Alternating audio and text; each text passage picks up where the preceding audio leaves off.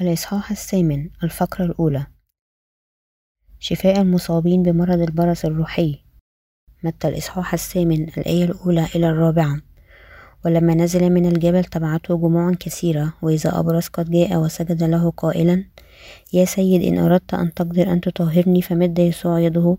ولمسه قائلا أريد فأطهر. وللوقت طهر برصه فقال له يسوع انظر أن لا تقول لأحد بل اذهب أري نفسك للكاهن. وقدم القربان الذي أمر به موسى شهادة لهم.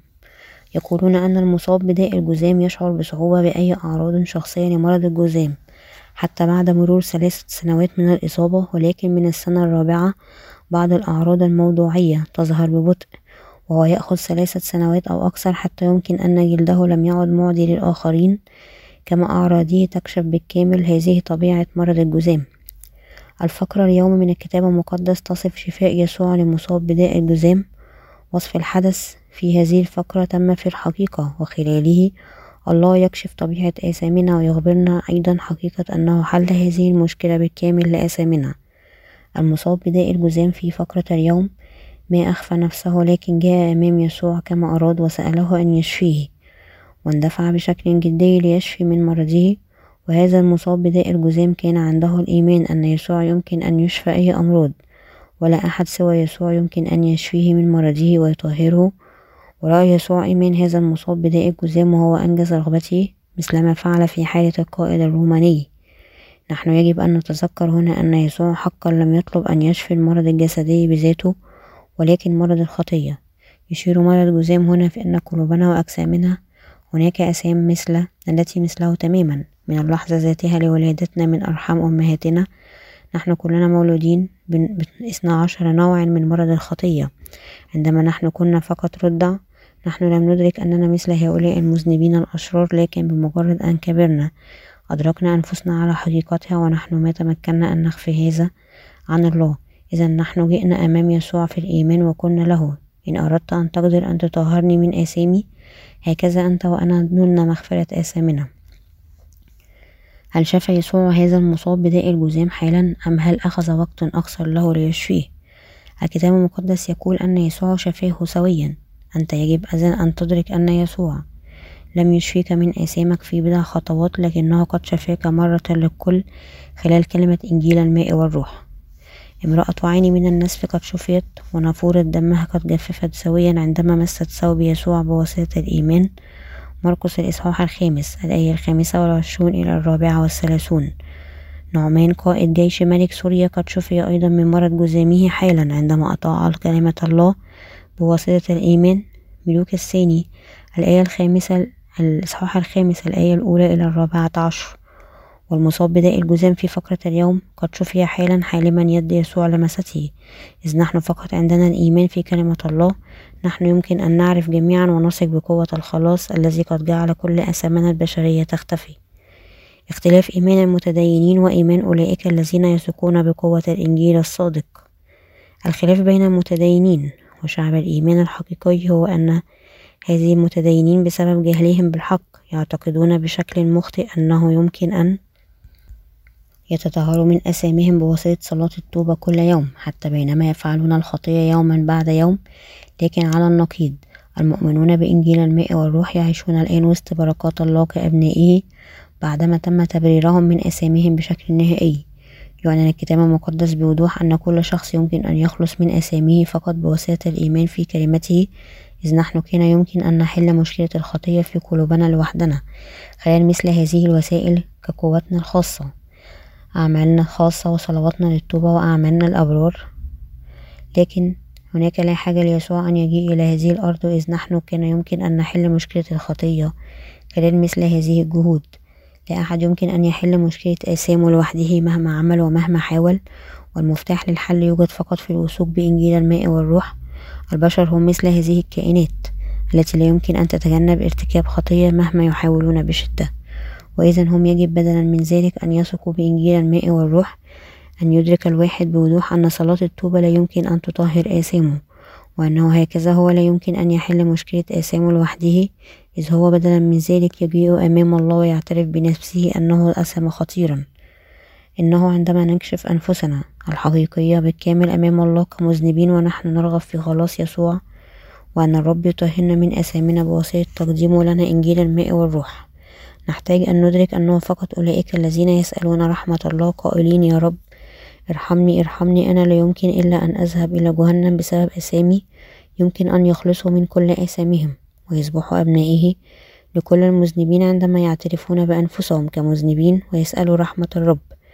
رمي الإصحاح الثالث الآية العاشرة قال ليس ولا بار ليس ولا واحد. وبهذه الفقرة الرسول بولس يشير إلى أولئك الذين لحد الآن لم ينالوا مغفرة آثامهم يسوع جاء للأرض يجعل المذنبين أبرياء تماما ويحولهم إلى أبناء الله لكن لسوء الحظ أكثر المسيحيين ما يزالوا يعيشون كنصف مذنبين. مع أن في هذا العالم هناك يحتمل أن يكون نصف مغفرة الخطية والنصف الثاني الأبرار. الناس الأبرار في ملكوت الله ليس هناك نصف الناس الأبرار ولا نصف مذنب. من هو النصف المذنب هم أولئك الذين يحاولون أن ينالوا مغفرة آثامهم بواسطة صلوات التوبة يسوع هو الواحد الذي شفي البشرية بالكامل من أمراضهم بالآثام بحقيقة إنجيل الماء والروح. يسوع ما فرق بين الخطية الأصلية والآثام الشخصية؟ عندما تكلم عن الخطية وهو ما وافق على إيمان أولئك الذين يؤمنون أنه ولو أن يسوع أخذ خطيتهم الأصلية هم يجب أن ينالوا المغفرة لآثامهم الشخصية خلال التوبة. أولئك الذين يؤمن أن هكذا يأذون قلب الله ويحطمون لأنهم سيبقون ويعيشون بقية عمرهم كمذنبين. الله لا يقبل مثل هذا الإيمان النصف. إذا الواحد يثق بيسوع إذا يثق به مئة في المئة. بدلا من ذلك إذا هو لا يثق بيسوع إذا هو لا يؤمن مئة في المئة. هناك بكلمات أخرى. لا يوجد مثل هذا الشيء خمسون في المئة إيمان. ما هو مذنب التبرير إنه قيد قيدها أن تكون معتبر كبار بواسطة الإيمان وبعبارة أخرى. تؤمن أن مسيحيين يمكن أن يدعوا أبرارا بسبب إيمانهم بيسوع مع أنهم ما زالوا عندهم آثامهم سليمة. يا له من كلام فارغ ربنا لا يوافق على الأشرار كأبرياء فقط لأنهم يثقوا بيسوع عندما نجيء أن نعرف إنجيل الماء والروح من الكتب المقدسة. وبشكل عام أغلب زعماء اليوم المسيحيين يقولون أن يسوع أخذ الخطية الأصلية ولكن نحن يجب أن ننال الفداء من أثامنا الشخصية منفصلا بواسطة تقديم صلواتنا للتوبة. الكتاب المقدس على أي حال لا يفرق بين الخطية والآثام وبكلمات أخرى الآثام أصلية والشخصية قبل يسوع وكل الآثام كلتا الكبيرة والصغيرة سواء أصلية أو شخصية على حد سواء كآثام العالم. يوحنا الإصحاح الأول الآية التاسعة والعشرون. كما أن ماء مياه المجاري ماء الحنفية والماء في الجدول مع أنه ماء. كل الآثام هي نفس آثام العالم كما هو مكتوب في الكتاب المقدس هم عميان يقودون عميان وأعمى يقود أعمى يسقط كلاهما في الحفرة. متى الإصحاح الخامس عشر الآية الرابعة عشر لأن زعمائهم بأنفسهم ما كانوا مولودين ثانيا هم لا يعرفون كيف يحلوا مشكلة الخطية ولكن يثقون بمثل هذه المذاهب التي بلا أساس ويخبروهم أن الله سيغفر آثامهم حينما يقدمون صلواتهم للتوبة. كل شخص يجب أن يثق بقوة إنجيل الماء والروح. ما هي إذن التوبة الحقيقية لمغفرة الخطية؟ إنه أن يعود من معرفتهم المكسورة واعتقاداتهم المخطئة أن يثقوا بما هو صحيح. آثام البشرية لا يمكن أن تغفر بواسطة سؤال الرب كل يوم المغفرة الرب يقول إني أريد رحمة لا ذبيحة ومعرفة الله أكثر من محرقات. هوشع الإصحاح السادس الآية السادسة. ربنا يسوع جاء إلى هذه الأرض بسبب رحمته بكل الأرواح التي مصيرها جهنم. بسبب آثامهم إرادة الله الآب كانت أن يبرر الأشرار خلال يسوع المسيح وأن يقدسهم وأن يمكنهم أن يشاركوا في ملكوته. رمي الإصحاح السادس الآية الثالثة والعشرون تقول لأن أجرة الخطية هي موت وأما هبة الله فهي حياة أبدية بالمسيح يسوع ربنا ومع أن إلهنا هو الله محبة وهو لا يمكن أن يتجنب أن يرسل كل أولئك الذين عندهم خطية إلى جهنم وحبه يعطي مغفرة الخطية إلى المؤمنين بإنجيل الماء والروح لكي هو يسكن معهم إلى الأبد في ملكوته. الله أعطانا بكلمات أخرى هبة مغفرة الخطية التي قد حولتنا لأبرياء. في الوقت الحاضر هناك الكثير من المسيحيين الذين يثقون بيسوع لوحدهم. في أي طريق يريدون كلهم مستندين على أفكارهم الخاصة يقولون أنه بأن الواحد يقف الآن أمام الرب بعد صرف كل عمره في الولاء والتقوى الدينية وتقدمة العشور المخلصة والتبرع بالكثير من المال لكنيسته. بحضور اجتماعات صلاة الصبح بشكل منتظم وهلم جرى وهو لربما يقول إلى الرب بشكل مبتهج. يا رب ها أنا. هذا اسم جدا العديد من الأشرار يقفون الآن أمام حضورك. ماذا الرب يقول إليه إذن؟ في متى الإصحاح السابع يسوع قال ليس كل من يقول لي يا رب يا رب يدخل ملكوت السماوات بل الذي يفعل إرادة أبي الذي في السماوات. كثيرون سيقولون لي في ذلك اليوم يا رب يا رب. أليس باسمك تنبأنا وباسمك أخرجنا شياطين وباسمك صنعنا قوات كثيرة؟ فحينئذ أصرح لهم أني لا أعرفكم قط. اذهبوا عني يا فاعلي الاسم هذا ما سيقوله ربنا إلينا. إلهنا ليس أبو المذنبين ولا ربهم ولكنه أبو الأبرار ورب أولئك المولودين ثانيا. نيلوا مغفرة آثامهم حتى إذا هذا الرجل يقول إلى الرب يا رب هل لا تعرفني؟ قد كرست كل الحياة لأشهد لاسمك. إذا ما يجب أن يفعله كل المذنبين أولا هو أن يثقوا بكلمة إنجيل الماء والروح. الآن وينالوا مغفرة آثامهم بواسطة الإيمان. هذا هو الإيمان الجميل والثمين بالأكثر. مكتوب في هوشع الإصحاح الرابع الآية السادسة قد هلك شعبي من عدم المعرفة لأنك أنت رفضت المعرفة أرفضك. أنا حتى لا تكهن لي ولأنك نسيت شريعة إلهك أنسى أنا أيضا بنيك. بداية الكل هي معرفة الله. ولحد الآن أناس غير معدودين عاجزين أن ينزلوا معرفتهم المكسورة ومضللة ويعيشوا كمنافقين. لهذا ربنا يقول إليهم في اليوم الأخير أنا لا أعرفكم. الطريق الوحيد للخاطئ ليصبح بار هو أن يثق بكلمة مغفرة الخطية سوية بإيماننا في الرب الإله نحن يجب أن يكون عندنا الإيمان في كلمة إنجيل الماء والروح. ولحد الآن العديد من الناس بدلا من ذلك أهملوا قوة الإنجيل بمعمودية يسوع وصليبه ويهدرون من ويهدرون حياتهم في مساعيهم العقيم للتقديس التزايدي الخداع المستند على اعتقادهم الباطل أنهم يمكنهم أن يطهروا بشكل تدريجي. المسيحية ليست دين حيث الواحد يصل لخلاصه خلال جهده الخاص وانضباطه كما يؤكد ذلك البوذيين أن الواحد يجب أن يحاول ليكون رجل فضيلة ورحمة ولكن إنه مستحيل لإنسان أن يصبح بريء, بريء بالتأكيد بغض النظر كما يحاول بشدة أن يكون بار. المسيحي هو الذي عنده الإيمان الحقيقي الذي يثق بالخلاص للنعمة. إنجيل الماء والروح الذي يتدفق من فوق بدون أي جهد إنساني. إنه الإيمان الذي يثق بحب الله الذي خلصنا من الغرق كما أن المصاب بداء الجذام قد شفي فورا من مرضه بواسطة حب ربنا وقوة حقيقته. في العهد القديم الله بين خلاصه خلال موسى ما قاله الرب إلى المصاب بداء الجذام بعد شفائه كان هذا انظر أن لا تقول لأحد بل اذهب وري نفسك للكاهن وقدم القربان. الذي أمر به موسى شهادة لهم. القربان الذي أمر به موسى يشير إلى حمل هنا أي حيوان قرباني. ودعا الرب موسى وكلمه من خيمة الاجتماع قائلا كلم بني إسرائيل وقل لهم إذا قرب إنسان منكم قربانا للرب من البهائم فمن البقر والغنم تقربون قرابينكم. إن كان قربانه محرقة من البقر فذكرا صحيحا. يقربه إلى باب خيمة الاجتماع ويقدمه للرضا عنه أمام الرب. ويضع يده على رأس المحرقة فيرضي عليه للتكفير عنه لوين الإصحاح الأول الآية الأولى إلى الرابعة.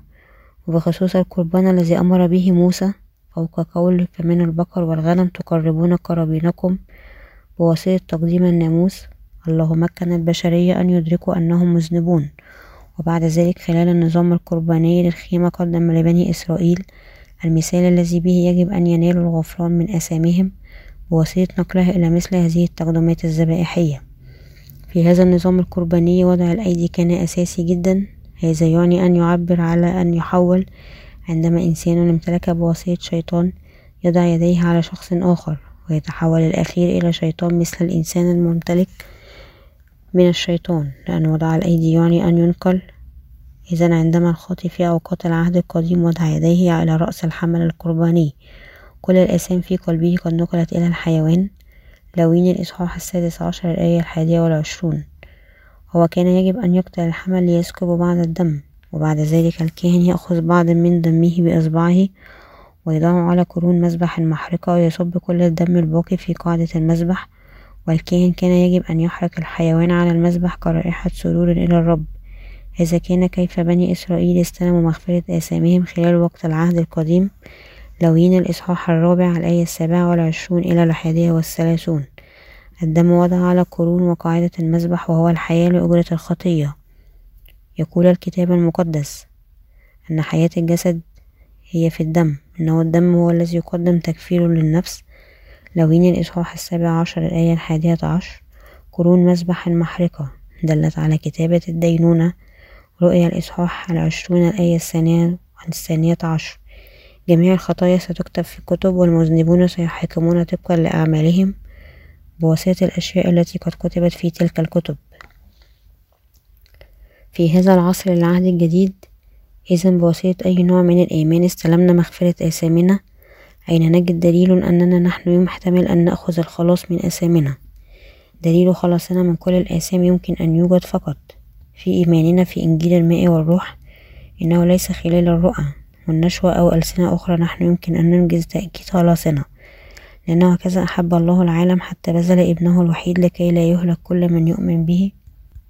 بل تكون له الحياة الأبدية. يوحنا الإصحاح الثالث الآية السادسة عشر.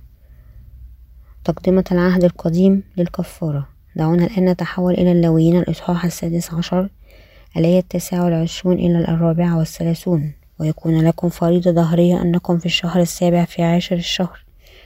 تذللون نفوسكم وكل عمل لا تعملون الوطني والغريب النازل في وسطكم لأنه في هذا اليوم يكفر عنكم لتطهيركم من جميع خطاياكم أمام الرب. تطهرون سبت عطرة هو لكم وتذللون نفوسكم فريضة دهرية ويكفر الكاهن الذي يمسحه والذي يملأ يده للكهنة عوضا عن أبيه ويلبس ثياب الكتان الثياب المقدسة. ويكفر عن مقدس القدس وعن خيمة الاجتماع والمسبح يكفر عن الكهنة وكل شعب الجماعة يكفر وتكون هذه لكم فريضة دهرية للتكفير عن بني إسرائيل من جميع خطاياهم مرة في السنة ففعل كما أمر الرب موسى. هذه الفقرة تصف تقدمة الكفارة التي سمح الله بها لبني إسرائيل لأجل أولئك الذين ما تمكنوا أن يقدموا ذبائح كل يوم حيث رئيس الكهنة يمكن أن يقدم التقدمات الذبائحية مرة كل سنة لكل بني إسرائيل. خلال هذه التضحية السنوية الله منح بركة مغفرة أساميهم السنوية لبني إسرائيل. لوين الإصحاح السادس عشر الآية السادسة إلى العاشرة يقول ويقرب هارون صورة الخطية صورة الخطية الذي له ويكفر عن نفسه وعن بيته. ويأخذ التيسين ويوقفهما أمام الرب لدي باب خيمة الاجتماع ويلقي هارون على التيسين قرعتين قرعة للرب وقرعة العزازيل.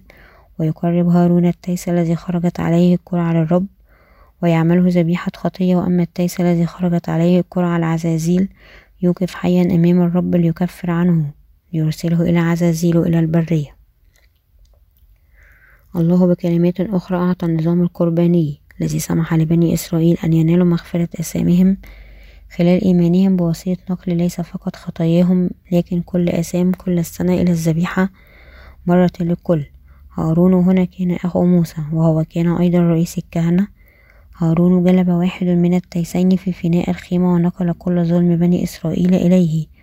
بواسطة وضع يديه على رأسه بعدما هكذا نقل إسام بني إسرائيل إلى التيس رئيس الكهنة إذا يسفك دم هذا التيس ويأخذ دمه داخل الحجاب الذي في قدس الأقداس ويرشه على كرسي الرحمة وإلى شركة لسبعة مرات حتى رئيس الكهنة ما يتمكن أن يدخل داخل الحجاب ما لم هو قد عوض. بواسطة وضع يديه على حيوان قرباني وجلب دمه معه.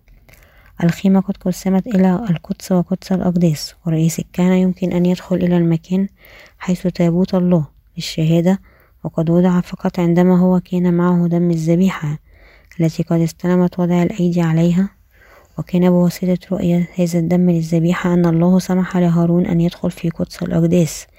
لذا قتل هارون التيس الذي قد قبل أسام كل بني إسرائيل بوضع الأيدي أخذ دمه في قدس الأقداس ورشه على تابوت الشهادة سبعة مرات وعندما الأجراس الذهبية ربطت على حاشية عباءة رئيس الكهنة ترن عندما يرش الدم. وبسماع هذا الصوت لدق الأجراس بني إسرائيل يمكن أن يتأكدوا أن دم الذبيحة قبلت أسامهم قد رش حقا ونيل تأكيد مغفرة الخطية في قلوبهم هم المؤمنين.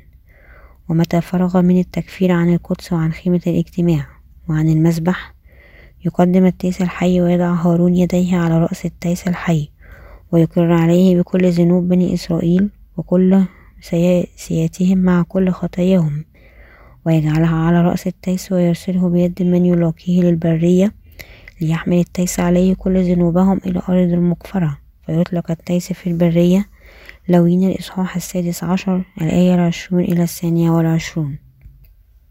العنزة الواحدة التي كانت ليهوه قد قدمت كتقدمة خطية بواسطة ذلك. تمت الكفارة لكل إثام بني إسرائيل. ويجب أن تكون أيضا أبعدت بوضوح عنهم. وإذا رئيس الكهنة أيضا كان يجب أن يضع يديه على رأس التيس الآخر بواسطة اعتراف أساميهم السنوية. وبعد ذلك يتركه يكون مرسل لعزازيله في البرية. انظر لويين الإصحاح السادس عشر. الآية الثامنة إلى العاشرة من الإصدار القياسي الأمريكي. هنا كبش الفداء عزازيل في العبرية يعني ليقدم للافتراق الكلي عن الخطية. أخذ واحد من التيسين ككبش الفداء ورئيس الكهنة وضع يديه على رأسه ونقل كل أساميهم إليه بواسطة اعترافه بكل ظلم من بني إسرائيل بينما كانوا يراقبونه خارج بوابة فناء الخيمة. النظام القرباني للعهد القديم كان يعلم حقيقة أن الله يرسل يسوع وأنه حمله يسوع يقبل كل أسامي البشرية في هذا العالم خلال معموديته. وأن هكذا تظهر كل أسامي البشرية سواء اليومية أو لكل الأزمنة.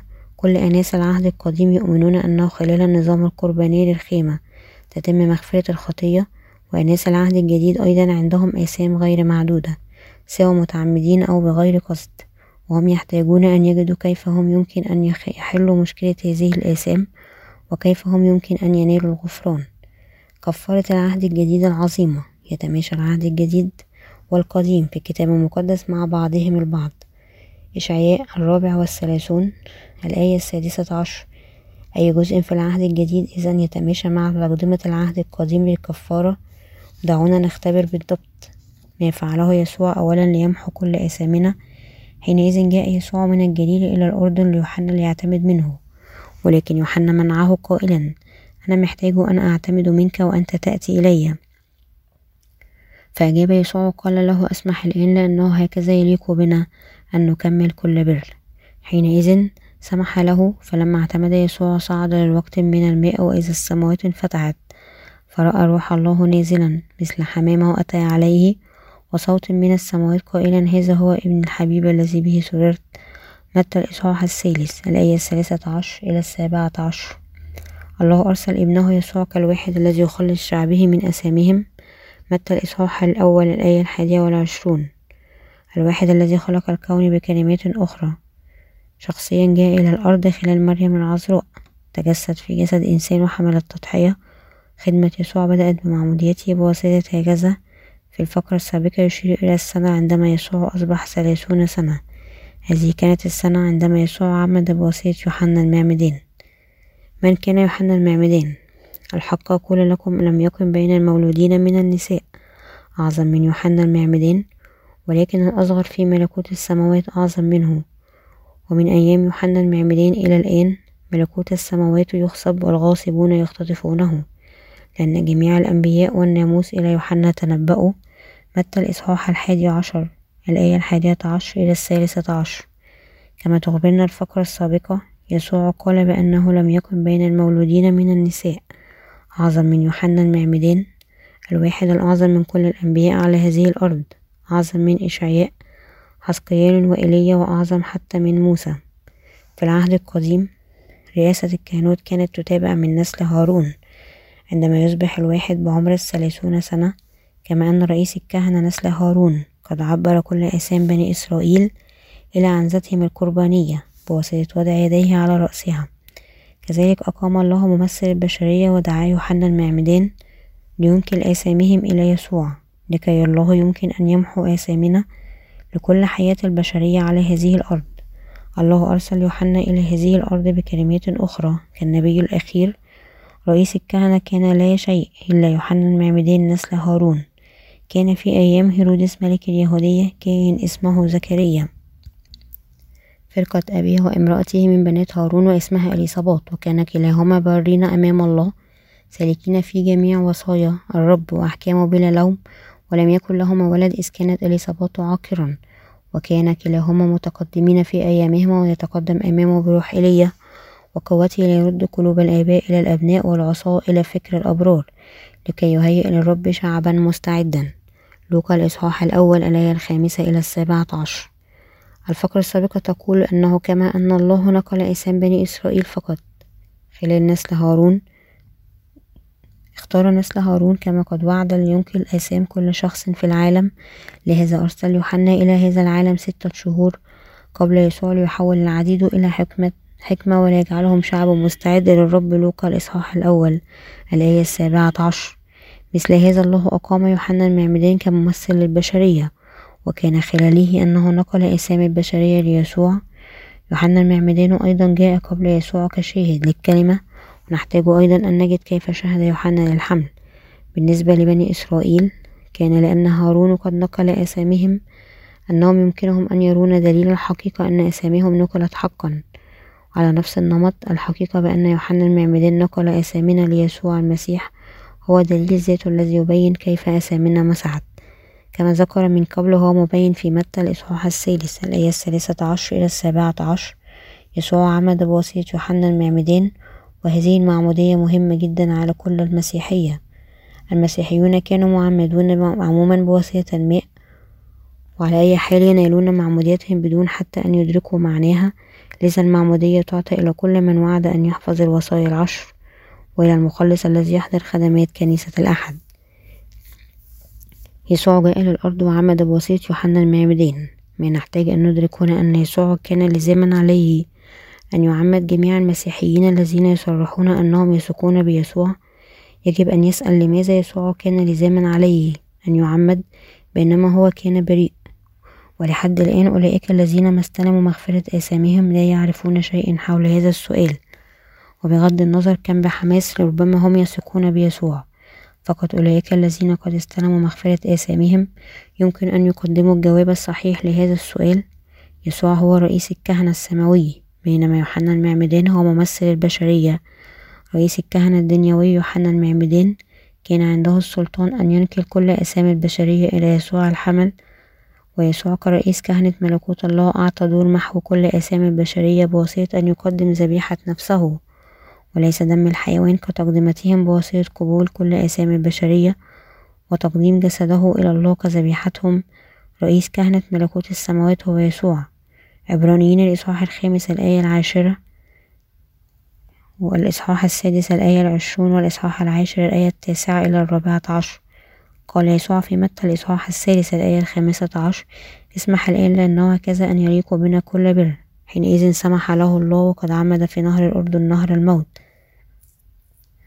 ويقصد أن يغطس ويغطس تحت الماء ويطهر بواسطة الغمز أو التغطيس أن تغسل وينظف بواسطة نقل الجسارة إذا المعمودية لها نفس المعنى كوضع الأيدي في العهد القديم كما أن أسام قد نقلت بوضع الأيدي. كل أسامنا البشرية نقلت ليسوع. عندما يوحنا المعمدان عمده كان لأن كل أسامي البشرية نقلت ليسوع أنه أدين بشكل مفوض في مكاننا قد قدمتنا الخاصة وقد دفن كان لينجز كل بر الله إلى شخص منا ويمحي بالكامل كل أسام كل إنسان. أن يسوع جاء للعالم وعمد وهل تعتقد أن يسوع عمد فقط لأنه كان متواضع؟ هذه ليست الحالة بتاتا قال يسوع ليوحنا المعمدان بشكل مهيب. اسمح الآن عندما قال يسوع هذا قصد أنت ستعبر آثام البشرية لي وأنا سأحمله على كتفي. ما أنا يجب أن أفعل هو أن أطهر كل آثام البشرية. بواسطة أن أصبح كبش فدائك الخاص قبل عيونك. الناس مصيرهم إلى جهنم بسبب آثامهم وهم يعذبون بالقلق بسبب آثامهم. وخدعوا بواسطة الشيطان بسبب آثامهم ويسوع الواحد الذي جاء للأرض ليخلص مثل هؤلاء الناس مثلنا من آثامنا ليجعلنا أبرار ويحولنا إلى أبناء الله عندما يسوع عمد بواسطة يوحنا المعمدان وخرج من الماء. الروح القدس انحدر من السماء مثل حمامة وشهد بأنه كان ابن الله لأنه كذا حب الله العالم حتى بذل ابنه الوحيد لكي لا يهلك كل من يؤمن به بل تكون له الحياة الأبدية. وكون الله أرسل يسوع للأرض ونقل كل آثام البشرية إلى الابن وضحى بابنه ليعطينا حياة أبدية ويبررنا لا شيء إلا أهمية حدث المعمودية ذاته. وخلال معمودية يسوع قبل آثامنا من يوحنا المعمدان الممثل ورئيس الكهنة الأخير للبشرية. إنه لأن الآثام البشرية نقلت ليسوع في الحقيقة أن الله يقول بأننا الآن بدون خطية. لو لم يأخذ يسوع آثامنا عندما هو جاء إلى الأرض إذا بغض النظر عن كيف نثق به. نحن كنا ليس عندنا اختيار إلا أن نبقى كمذنبين. بعدما رفع كل آثامنا خلال معموديته وإراقة دمائه الله يحذرنا آمن بالرب يسوع فتخلص. أنت وأهل بيتك أعمال الرسل إصحاح السادس عشر الآية الحادية والثلاثون. بواسطة الثقة بمعمودية ودم يسوع نحن يجب أن نغتسل من كل أثامنا مرة للكل. وفي الغض نظر يوحنا يسوع مقبلا إليه فقال هوذا حمل الله الذي يرفع خطية العالم يوحنا الإصحاح الأول الآية التاسعة والعشرون. حوالي ألف وتسعمائة وسبعون سنة قد عبرت عبرت منذ يسوع أخذ أسامي العالم. يسوع حمل على كتفه أسامي العالم بواسطة معموديته وحملها إلى الصليب. يسوع الذي أخذ عليه أسامي البشرية كان يجب أن يقدم حياته على الصليب. يسوع أخذ عليه أسامي العالم خلال معموديته ويسوع أخذ أسام آبائنا وأمهاتنا أيضا. وعلى أي حال فقط يسوع فقط أولئك الذين يثقون بحقيقة إنجيل الماء والروح. أن يسوع قبل آثامنا خلال يوحنا المعمدان ومحاها ويمكن أن يستلموا مغفرة آثامهم بواسطة هذا الإيمان. هم الوحيدون الذين يمكن أن يخلصوا من آثامهم بواسطة الإيمان. ولكن لسوء الحظ معظم الناس ما يزالوا يبقون مسجونين. بواسطة أساميهم لأنهم لا يثقون بإنجيل الماء والروح. باب الله قد فتح مسبقا منذ عهد بعيد ولكن الناس ما يزالوا مرتبطين بالموت. لأن أبواب قلوبهم لم تفتح لحد الآن ولأنهم لا يثقون بكلمة إنجيل الماء والروح.